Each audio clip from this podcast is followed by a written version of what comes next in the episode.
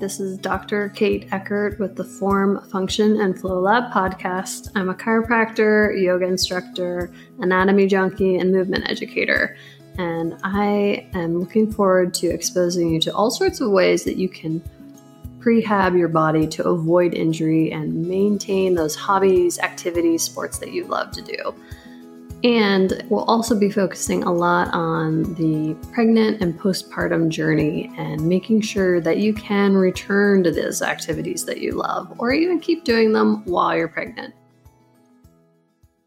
Hi, it's Dr. Kate, and today's episode of the podcast, I'm going to talk about intra-abdominal pressure and how that looks before you in a variety of different ways. What can it affect? Um, a lot of times, women struggle to find that optimal um, pressurization in their abdomen at postpartum. And it can happen even, you know, if you didn't have a C section or if you did have a C section, that there's that difficulty reestablishing good, proper intra abdominal pressure. And that gives us those common symptoms that you think of when you think of postpartum. So, leakage, peeing ourselves when we cough or sneeze or do a heavy lift when we get back into heavy lifting or cardio, those kind of things. Um, but we can also have poor intra-abdominal engage- pressure engagement when we've um, had different lifestyle things that have created a improper pattern happen in our life. So that could be look like a desk job where you're rounded over and we're stressed and we're breathing with these little accessory muscles in our neck. Um, so, what kind of things does this improper uh, pressurization of our abdomen cause? So, if we're thinking pressure problems, we're thinking diastasis recti is if you have an imbalance in pressure and we have that opening in the front line of the midsection. We just did another podcast on how why uh, different exercises don't always work for healing diastasis recti because it can look different. It can be at different levels of that midline section. It can be wider or rather than deep or deeper rather than wide. It just depends on what exactly is happening. Uh, another type of pressurization problem would be uh, pelvic floor dysfunction. If you don't have that symmetrical pressurization in the core, then you might have too much pressure right down on your pelvic floor, causing things like incontinence, fecal incontinence, pain with sex, those kind of things. Then we also could, in that same pelvic floor region, we could have prolapse. Um, and prolapse shows up in a variety of different ways, and there are different degrees of prolapse. Sometimes prolapse requires surgery, sometimes prolapse can be made better or have relief with uh, exercise and learning to monitor that intra abdominal pressure a little bit better. Um, so prolapse, if you don't know what prolapse is, would be something dropping down from the into the past the pelvic floor and into the vaginal wall. So if you have uh, prolapse of the bladder, that would be one uh, form of prolapse. You could have the your literal uh, uterus coming down and descending into the vaginal area, or you could have a rectocele, which would be the rectum um, prolapsing through the vaginal wall. So, um, an easy, not an easy way, but one easier way to make yourself more susceptible to have a prolapse while pregnant would be straining to poop. And I think that as soon as you are pregnant and you have your first visit with your OBGYN, they should say, like, warning sign. Constipation is sometimes a side effect of pregnancy, and they don't tell you right out of the gate usually. Do not strain while you're trying to go to the bathroom. You can give yourself a prolapse pretty easily because people can develop prolapses even when they're not pregnant. And that could be from straining and chronic constipation. That alone can cause prolapse, and you're even more susceptible to it with pregnancy because of ligament laxity and and other things like that. Um, so, right out of the gate, pregnant or not pregnant, do not strain when you're trying to go to the bathroom. There's different tips and tricks you can try to do to help with going to the bathroom. And I wouldn't say, just as a blanket statement, just take in more fiber because sometimes once you hit that tipping point of too much fiber, too much fiber can then switch gears and actually cause more constipation. So, increasing our water intake, consulting with our doctor and seeing if we can take a magnesium supplement. You always want to clear that with them first, but sometimes uh, mindful use of magnesium supplements can help with constipation. So, that is important for both pregnant and non pregnant. Stop straining when you go to the bathroom. Now, some physical things you can do to help with constipation would be diaphragmatic breathing. I know you're going to think like I think breathing is the answer to all of your problems, but when you're thinking about the motility of your intestines, learning how to engage your diaphragm is an important role of that because when you get that dome shaped diaphragm to flatten down and push all your abdominal contents down, that's going to shift your organs, including your intestines, down, you know, a few centimeters, let them come back up and down and up, and it keeps them um, more mobile.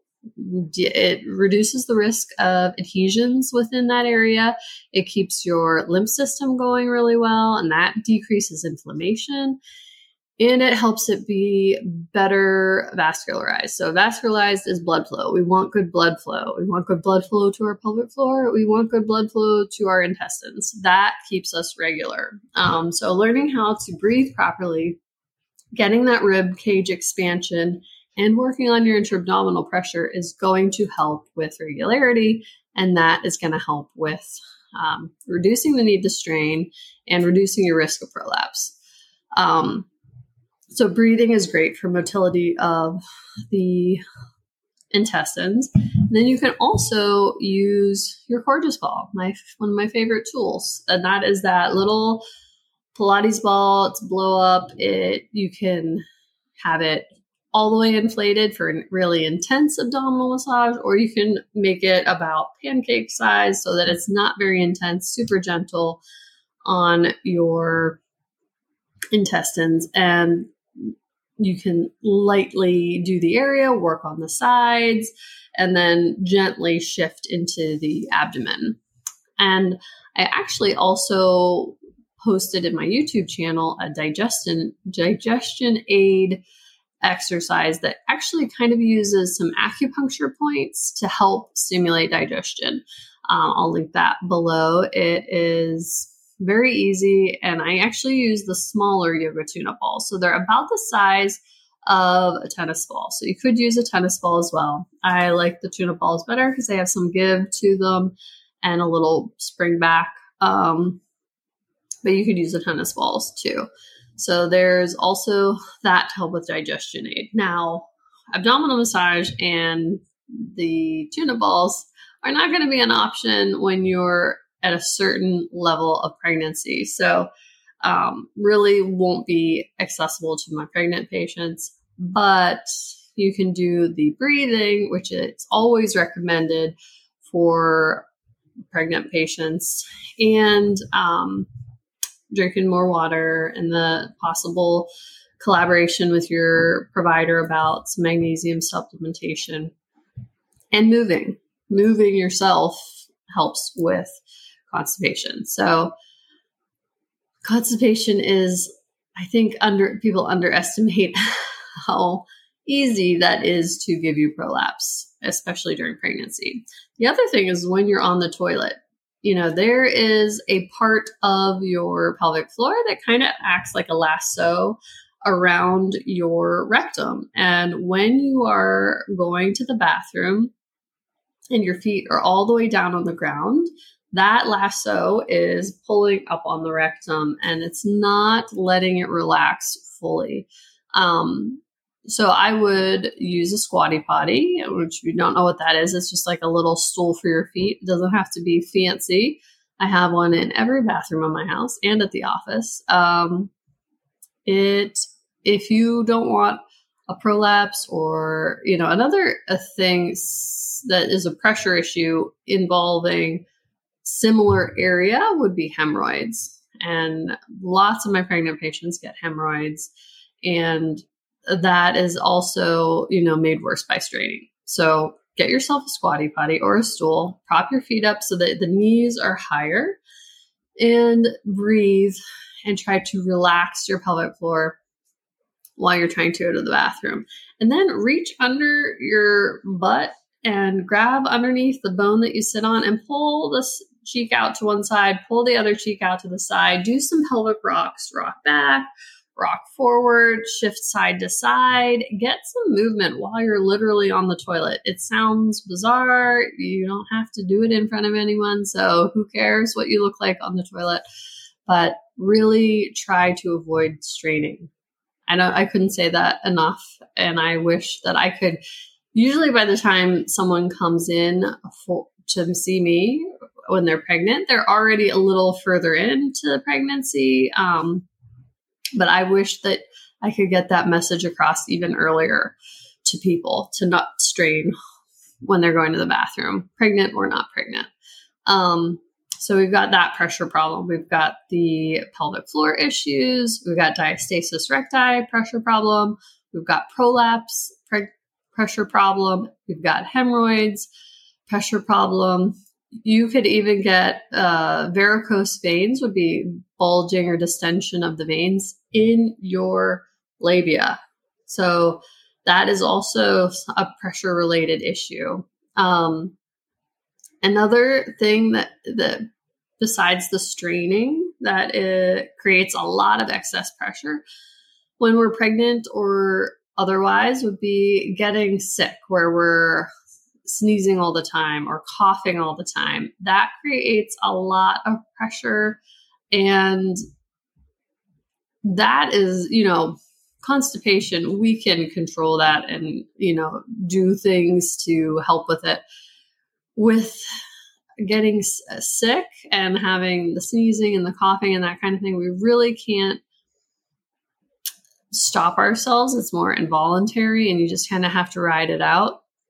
But trying to do the best you can, maybe putting some pressure on that front line of your linea alba when you're coughing and sneezing to give it a little bit of support when you, you know, are having a sneezing fit, that kind of thing.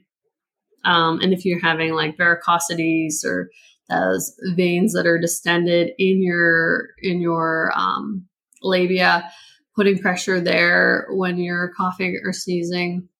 If you develop those, you can they make certain like garments that put pressure on them, which are probably you know not the most user friendly to put on wear use you can use, you know, um, ice pack to help calm that area down, that kind of thing. Um, the other pressure issues that you can have would be hernias. So people can sometimes get umbilical hernias. They can get inguinal hernias. They can get hiatal hernias. Anything with the word hernia in it is a pressure problem.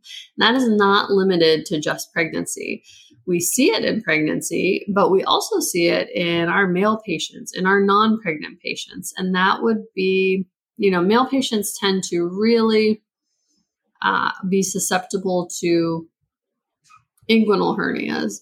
And that would be, you know, right along the crease of where your leg meets your torso. That is also a pressure issue. And that's why they, you know, people tend to get them when they lift something too heavy they aren't managing their gut pressure or their intra-abdominal pressure well and the body will find a place to stick that pressure even if it means herniating something the other pressure uh, issue that uh, kind of ties in with pressure in the core would be disc herniations, which I don't think people tie into pregnancy or anything like that. But I was in one of my very first dynamic neuromuscular stabilization courses, and it's based out of Prague. And they treat people, if you're not a surgical candidate and you come in to one of their practices and you have a disc herniation, they treat you by teaching you how to breathe better and how to regulate your intra-abdominal pressure. Because if you think of the disc between the vertebral bodies and you've got a herniation and you don't have symmetrical pressure from the inside and it's putting unequal pressure, it's going to irritate irritate that herniation. It's putting more pressure on it. And they showed us um, usually in the US, you, you take get an MRI done and you're lying down and non weight bearing, and um, you get your MRI done, and it you know shows a herniation or doesn't, whatever. We saw an MRI taken um, with movement. So this person was weight bearing, and they were doing a squat, and it was a, a, a an MRI of that. And you could see that when they were not squatting and load bearing, they had no disc herniation. When they went to do a squat with improper intra abdominal pressure, the herniation bulged right out and then sucked back in. And I think that's so telling to how we should treat it, but also how often it probably is missed by getting an MRI done when you're lying down and non weight bearing. Because if you're not having the pain, lying down and not weight bearing, and you're not doing the provocative movement that brings it on, how do we expect to see the full picture? Um, so, I mean, I don't think it would make you a candidate for, it doesn't make you a candidate for surgery because in surgery you're lying down and on weight bearing. If there's nothing to um, do a discectomy on, then there you have it. But um, it it it makes you realize the power of getting strong, learning how to breathe better, and managing your intra-abdominal pressure better. Um, so that is the other the other pressure issue, and why we try to get people to do breathing, even though breathing seems so mundane and so boring. But learn that's the first step at learning to manage your intra-abdominal pressure better. And that's going to make us move better be less um, have less pain.